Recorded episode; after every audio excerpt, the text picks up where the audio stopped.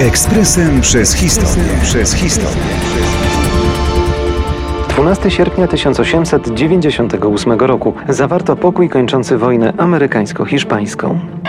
Być może z powodu I wojny światowej, która wybuchła 14 lat później, konflikt amerykańsko-hiszpański zniknął w mrokach dziejów. Jakie były jego przyczyny? Przede wszystkim to, co będzie wracało w kolejnych latach, czyli amerykański ekspansjonizm i zapędy mocarstwowe.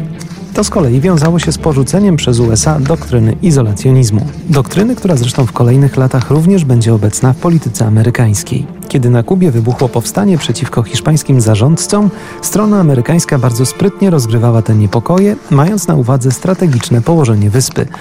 Prezydent McKinley obiecał rodakom, że rozwiąże problem kubański. Kolejnym pretekstem do interwencji było zatopienie pancernika Maine. Zerwano stosunki dyplomatyczne pomiędzy USA a Hiszpanią i państwa pod koniec kwietnia 1898 roku znalazły się w stanie wojny.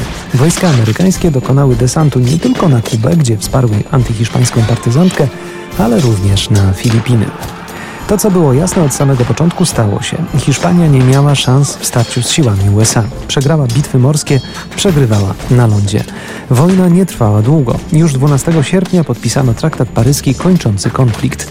Najważniejszym jego ustaleniem było zrzeczenie się przez Hiszpanię większości swoich posiadłości kolonialnych. Oznaczało to tylko jedno koniec hiszpańskiego imperium. Ekspresem przez historię. Przez historię.